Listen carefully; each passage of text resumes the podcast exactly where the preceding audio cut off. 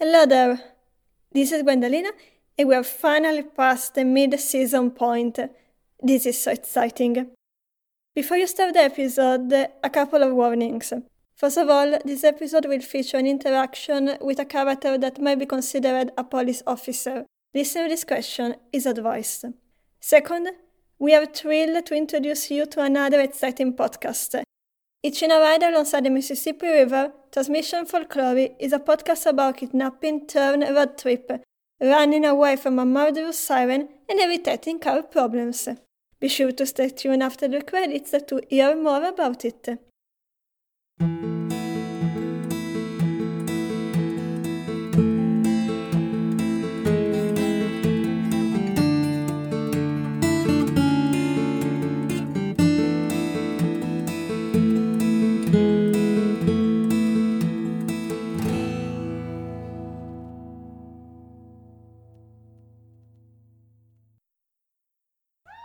Bienvenue à Paris.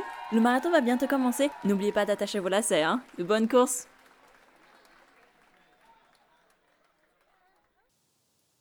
When I read Get Lost in Paris on the travel brochure on the plane, this wasn't what I had in mind. The plan was to study the route to the tiniest deviation as if my life depended on it, glue myself to some fellow runner, and set off at a nice pace to enjoy some sightseeing. Alright, when you run, you are more focused on yourself than on what happens around you. But for the sake of cutting travel expenses, even I can make an exception. And the chance for a European visit is more than a valid excuse for all the bother. See, organized travels for amateur marathon runners come at half the price. It would have worked out perfectly if it wasn't for two tiny details. A cursed combination of jet lag and a certain someone deciding to sprint faster than I could follow. From the City of Lights, or uh, of your choice, to the City of Glass, I suppose. After the ocean, a jungle, and a swamp, it's a nice change. Think the Emerald City, you know, from the Wizard of Oz, but transparent and blindingly shiny. It reminds me of how glasses are cut to resemble diamonds. Luckily, I have my sunglasses and they work just fine. Now, glass is not the best surface to run on. At each step, I'm afraid it's going to like on those transparent bridges suspended hundreds of meters over a cliff. They can tell you it's safe all they want. I doubt you will start running and jumping on it. There are glass lamp posts, glass benches, glass bins. There are glass flowers with glass leaves and glass vases lining the pavement, which, guess what that is made of? It sure makes back home look like a farm town in comparison. Yeah. Yeah. Someone is calling out. I ignore them. Not my business. I just call the translation spell for good measure. You there. You there running. Stop. All right, they are calling me. Look left. Look right. Yes, I'm the only one running. Let's just hope my masking spell works better than it did at home. Finally. You're in trouble, young lady. I'm not a lady. I stare at them. Uniform, fierce posture. Bet my money they are some kind of law enforcement. There's something off about them, though. Limbs too long and thin. They look weightless. I've started to pick up on this trend.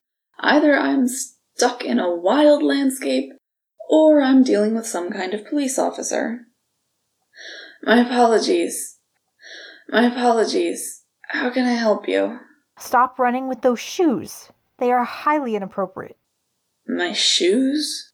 I looked down at my new sneakers, red and acid green. Not the best color combination, but it was the only pair left with my number. They are not compliant with the rules. Too big, too dirty. Dirty?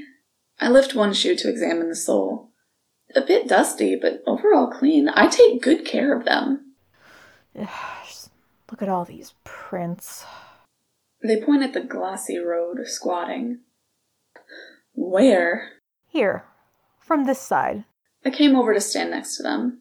Oh, now I see what they mean. Tons of sneaker shaped prints staining an otherwise pristine surface. Any reason you didn't wear the proper shoes? I lower my eyes to look at the locals' feet. Fact is, they aren't wearing any shoes. Do you want me to go barefoot? Don't be ridiculous. I look harder, squinting in the lowering sun. If they aren't barefoot, then they must be. of course. They're wearing transparent shoes. The following excuse comes naturally to my lips. My only pair broke. Why didn't you buy another one? Tight on money. I'm having my pair repaired. I see.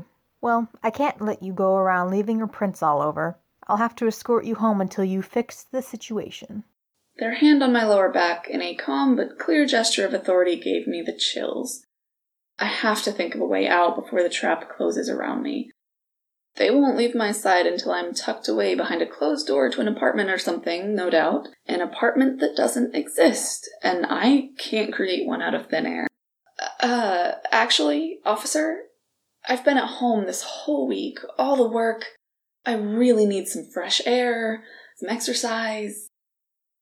With my best, most pleading, angelic voice. There's an arena four train stops from here. I know they provide customers with shoes. Thanks. It might work. If we don't consider that I have no money, but hey, pushing my luck has become the norm. I still don't know this area well. Do you have a map? Here.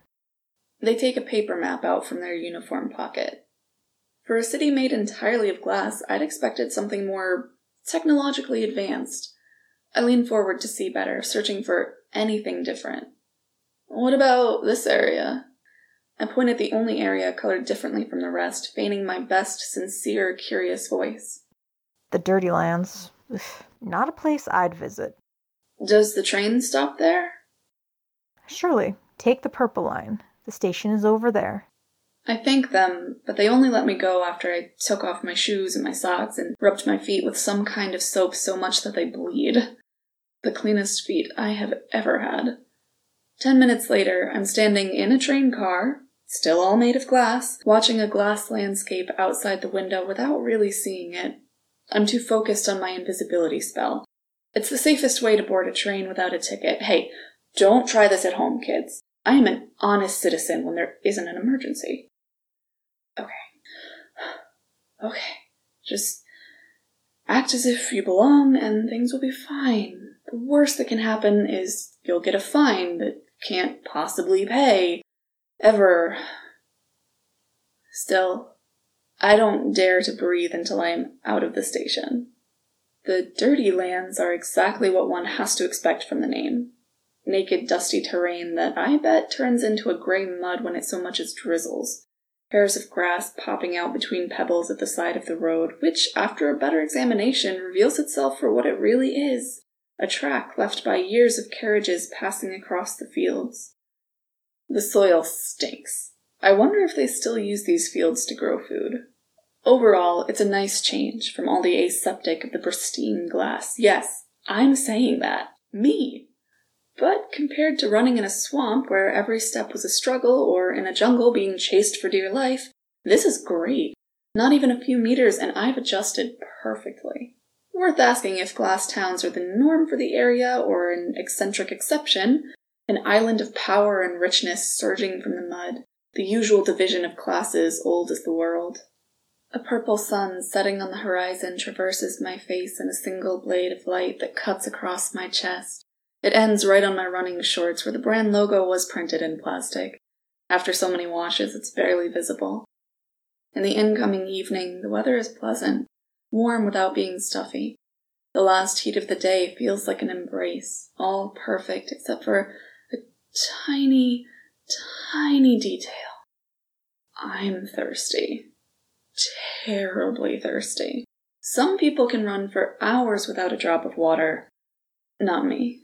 Bless the fact that I can eat and drink what other dimensions offer without being trapped. I check my side out of habit, but I've long finished and thrown away the only bottle of water I brought with me way before crossing this portal. I look right, I look left, Nope. No food stand full of cold, fruity tea in little plastic glasses. My mouth fills with the taste of a bittersweet beverage on a summer day where wheat grows as high as corn. It's been a few years. No attempt to replicate it has yet been successful. I would also be fine with water. I tilt my head back, but nope, no sudden downpour. Spitting on the ground is neither polite nor nice, but no one has the time for that. When I try to swallow, my throat stings. The minutes pass. From time to time, I lift my gaze, the line of the horizon always there, immutable. The tree I've chosen as reference doesn't come nearer an inch. I got it here, right here for you. Right now, I've got a sale on today. 50% off if you buy two or more potions from the same collection. That's right, you heard it here, folks. Step right up and get y'all potions and wares right here at my kiosk. Y'all welcome to join in and have a look at it, eh? Call it magic, call it luck. You have something to drink? I point at the front row of identical bottles. Just don't let them be perfume. I have the best juice, all natural. It's always the best, isn't it? This is the only money I have. Searching my pockets, I come out with a credit card and a $5 bill. What's this? A souvenir from some exotic country. It's almost funny the way they examine the thin piece of shiny paper. Yeah, they use this money there. Crazy, right? no bank would accept this. Almost. Almost funny. I glance at my watch, wondering if a bottle of mysterious juice is worth the exchange. My faithful analog watch that followed me in my other dimensional travels so many times. My first and only adult watch. The first I repaired all by myself wondering how worth it it is to break years of no interference rules for a bit of thirst. Too bad. Well, good luck. I hope someone else crosses your path. I wait, barely shifting weight on my feet and starting to turn my back on them. I bet there aren't many people to cross these roads. Well, I suppose a bottle less wouldn't hurt? Thanks. I snatch a bottle before they can change their mind. No shame at all. Shame is a luxury I have long since abandoned.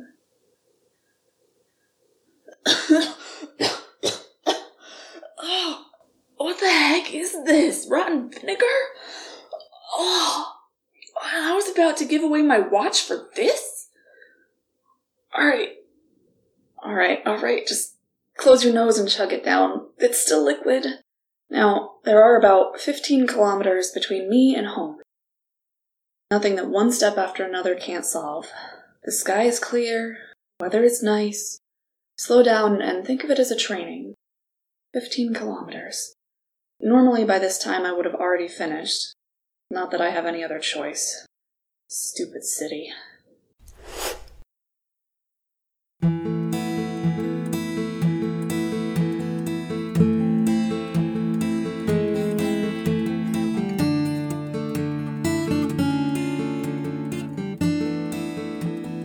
195 podcast is written and directed by Gwendolina Chilli, with additional script editing by Christy and Kelly Shaw.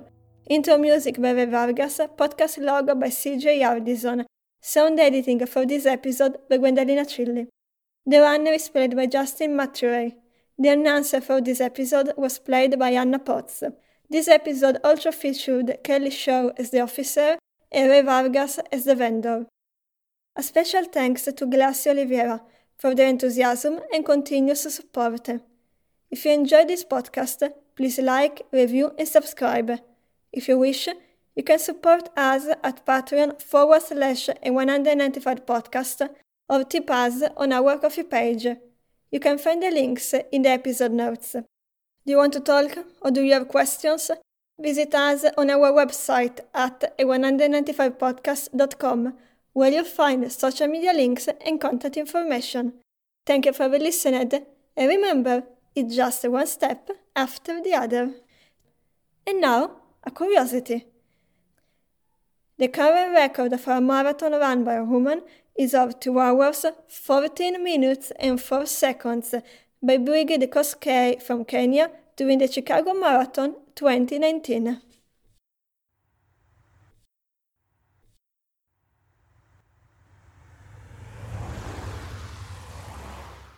This is not a kidnapping. That's what this looks like, right? I walked over there, I saw that person. I saw them swimming. But the person looked at you and motioned to come closer. He waved a hand and swam a little further in, and I saw it. I saw that he had this slick tail. I watched you walk towards the water though, and then he took his small hand and he pushed you under the water. I thought you were gonna die. This whole adventure is a lot. Can we go back? No. Why not? I know stories, and no one else was around to help you. I didn't want this to be the story that you died in. Transmission Folklore. Listen on your favorite podcasting app.